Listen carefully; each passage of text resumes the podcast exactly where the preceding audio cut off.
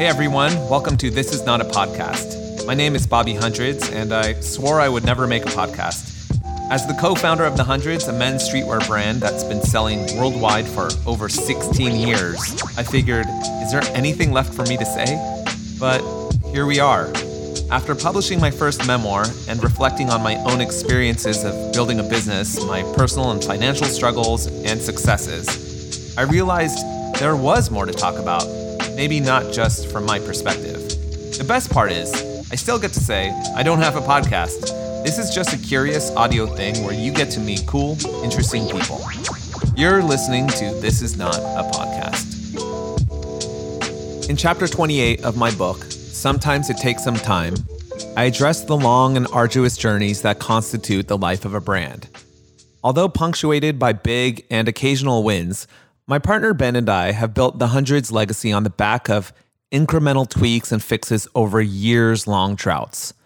So much of business is about holding your breath underwater and waiting, working but waiting, passion balanced with patience. I can't think of someone who better exemplifies this discipline than Kenan Thompson.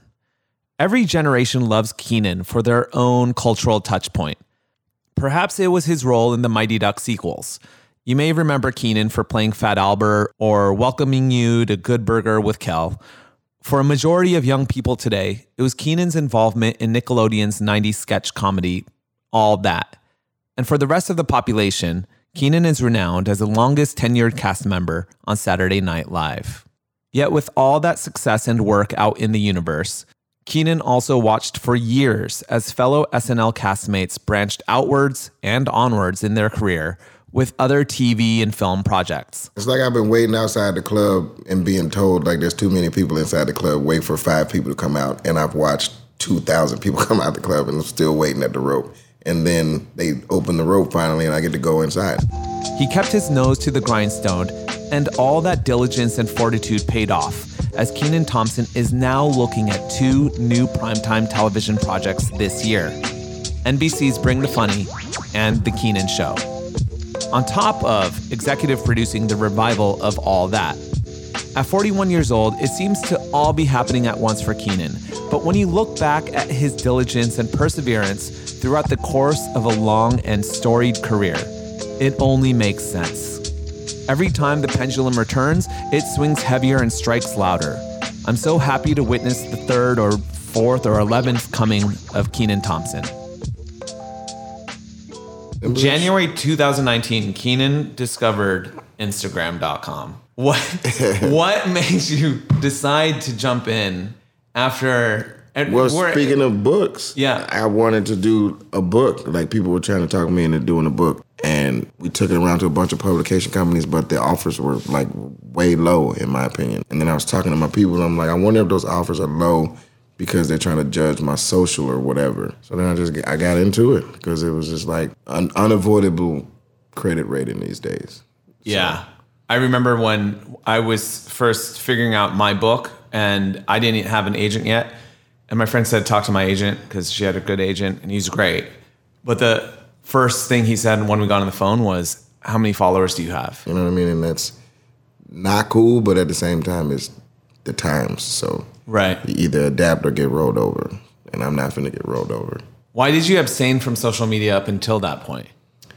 I just like my privacy, you know what I'm saying? I don't like being bothered every day about shit that I'm not overly interested in. Like I like to give out performance as opposed to receiving a whole lot and I have to be more picky and choosy about what comes into my subconscious, you know what I'm saying? So but up until that point, like you weren't even checking it. Like you don't follow. You're not on Twitter. I didn't know how and, to. You know what I mean? I didn't wow. know how to sign into like Twitter because I just never bothered how to learn. You're like a science experiment. Kind of, yeah, right? A little bit. Like I missed the MySpace era, so I was just like, I don't need social media. You know what I'm saying? In my opinion, in my old ass mind. Can we talk about your upbringing and where you grew up and um, what it was like growing up in your household? Yeah, humble beginnings, but I mean, I'm from Atlanta. Grew up in College Park, like where the airport is. I learned how to swim in the swimming pool from the ATL movie because they were shooting in our neighborhood, and that always feels good whenever I watch that movie. I'm like, man, they don't even know. You know what I'm saying? Like I was seven years old peeing in that pool, but I mean, College Park made me kind of who who I am as far as like repping is concerned, especially when Outkast came out, because then like Atlanta had an identity finally. Interesting, yeah. You know, to, yeah. So at what point did you think or realize I want to enter entertainment or I want to be an entertainer? Pretty early. I mean, I was attracted to TV from a young age. Parents are from small town Virginia, mm-hmm. so my grandmother's house was no AC, one bedroom. You know what I mean? But she had cable, and it was black and white. But it, you know, it was my time with her. We would sit and watch TV together. You know, as the world turns and fucking Price is Right. Yeah. It just was, you know, things that would keep me company during the summer times when we would go visit her because there was nothing to do. You know what I'm saying? It was super hot you didn't want to run around the house too much because then you get overly hot. So sitting still was like, what's up? Yeah. and then, yeah, I just, I loved it. And then, yeah, like I said, once cable came out, we saw movies over and over and over and over and over again. You know what I mean? And I, I I'm still like that to this day. I watch what I like to watch over Which and over movies? and over again. I mean, Groundhog Day is my favorite. You That's your favorite movie of all time? Yeah. I like repetition. Whoa. and I feel like it's a like I say, almost a perfect movie. You know what I mean? Yeah, but yeah. I, I, it's my favorite. That's like not the you know obvious top tens. You know what I mean? Like of course, like The Godfather and Scarface and you know, we have Paid in full. That. You know what I mean? Coming to America and all of that. Like those are the givens. You know what I'm saying? But as yeah. far as like quirky TNT Saturday afternoon type shit that pops up, Groundhog Day all day long. Um, and then can you talk about the actual entrance into entertainment? Like, how do you, how does someone go about doing that? I mean, for you, it happened at a very young age. But yeah, I mean, I went to like or? Christian school, and they had a, you know, an auditorium basically, and we did like a play in kindergarten. I was like the gingerbread man, but one of my mother's friends told her that I should get into acting classes. I started going and they teach you how to audition and shit, and I just started auditioning. So I got on a show called Real News for Kids you know, I auditioned for that, and I was like the movie critic. And the first movie I critiqued was Mighty Ducks One. There I got go. the audition for the second one. Oh, that's how you ended up in D two. Not necessarily, but it's kismet that it was like you know that connection like that. Yeah. That was your first big break. Was D two? Yeah, that was my first like real job. Once you know Ducks happened and they introduced me to Nickelodeon, that was kind of that. Up until I left Nickelodeon. And what happened in your life? Like, did it did it drastically change or? No, it was a slow change. The most drastic thing was when I had a bad accountant. You know what I mean? And I had done all this Nickelodeon work, and then it all went into the wind. So I no. had to kind of like start over. Yeah, God is good, man. I was able to like work through all of that, and I'm yeah. beyond that. So it's a really common story. It happens a lot. It happens a lot. Mm-hmm. It happens more often than not. And what do you have to look out for? Like, what did you learn from that?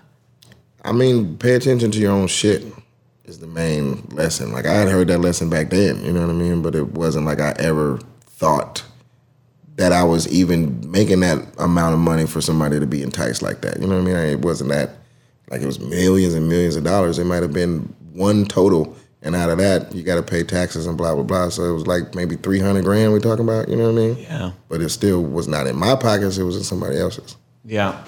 So you had gone through Nickelodeon and all that, and and Good Burger, and, and and then there came a point in time where you're not growing up, you're not a kid anymore, mm-hmm. and a lot of entertainers, especially child entertainers, they get stuck in that stereotype or that classification. Yeah. And you somehow transcended that. I mean, SNL was that bridge, you know what I mean? But until I got there, I was stuck in it for sure. Yeah. Like, for years and years and years. And like, you know what mm-hmm. I mean? Like sitcoms, you know, when you become a beloved, like even the Friends people, it's hard for a lot of the Friends people to like shake out of their beloved characters because people just want to sit where they want to sit and be yeah. comfortable where they're comfortable, basically. Yeah. And you can't be mad at that, but it's an it's an unfortunate part of the business when you can have such success, but then it kind of becomes such a burden mm-hmm. to you later on. Yeah, yeah. I talk a lot about that in the book of you know, we had a lot of rapid success. You know, we drew that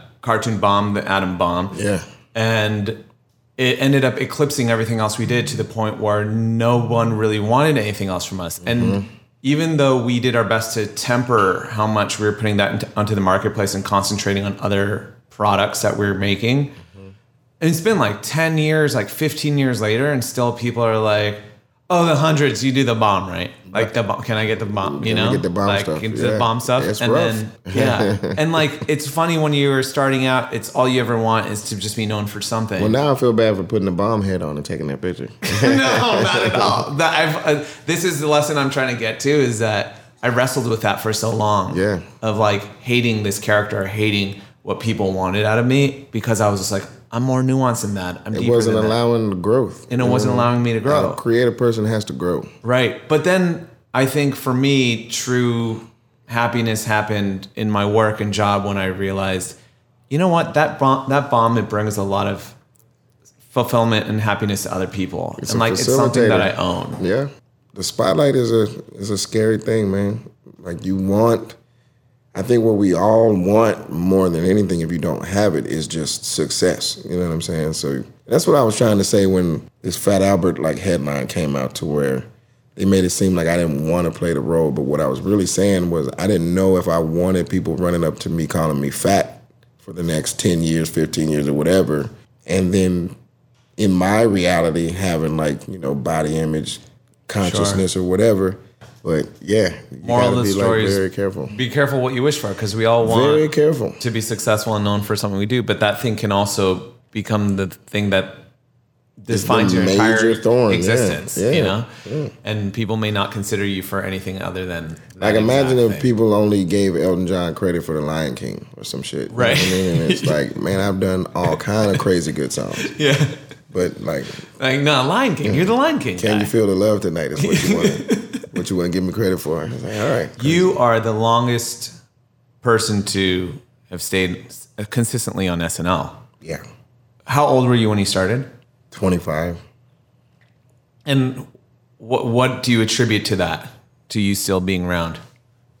I mean, I was, you know, versatility is critical, as you can see. Like, you know, when you're trying to like spin out of a pigeonhole, Yeah. you know, it's good to be versatile. But also, like, I was, you know, I'm a good collaborator. I get along with people, and I service, you know, other people's ideas in, you know, a way to where it's like I don't have to be the star. Interesting. I just want to, you know, hit my part and hit my part hard, basically. Yeah. Yeah, I think everyone would assume that if you're in entertainment and you're going on SNL, you're not really there to be a team player. You're really there to be the star. I mean, that's, a lot of people think that when they get there because it's such a platform. Like this is your chance to like make a star out of yourself. You don't want to be in the background. But I had already been known by people. You know what I mean? I'd been working for so long that I felt like it was better to be, you know, part of the ensemble, in my opinion. And that mindset just kept, you know, being an advantage as the cast would change over the years and years and years. Like the way people felt about working with me or putting me in their stuff never changed. They always looked at it as a good thing because I would always deliver. I have to ask, what's your favorite SNL cast, whether you were with that cast or not? Over like all the time, Sure. shit, man. I mean, Uh, you know what? I'm going to ask too. I'm going to ask of all time. And then if it happens to also be a cast that you were on, I also want to know what was the favorite cast that you got to work with. I don't know if that's of all time, controversial I would say the Sandler Farley years Yeah. and Chris Rock years, just because I was approaching middle school and I could get, you know, pretty much all the jokes. And that was like Phil Hartman's era too. Yeah. But um, yeah, that era I feel like was a favorite. I love Will Ferrell's era too. Mm-hmm. The Eddie Murphy years, like Julia Louis Dreyfus was great, and Piscopo was great, and then Eddie Murphy was great, and Yeah. like Martin Short was coming in and out.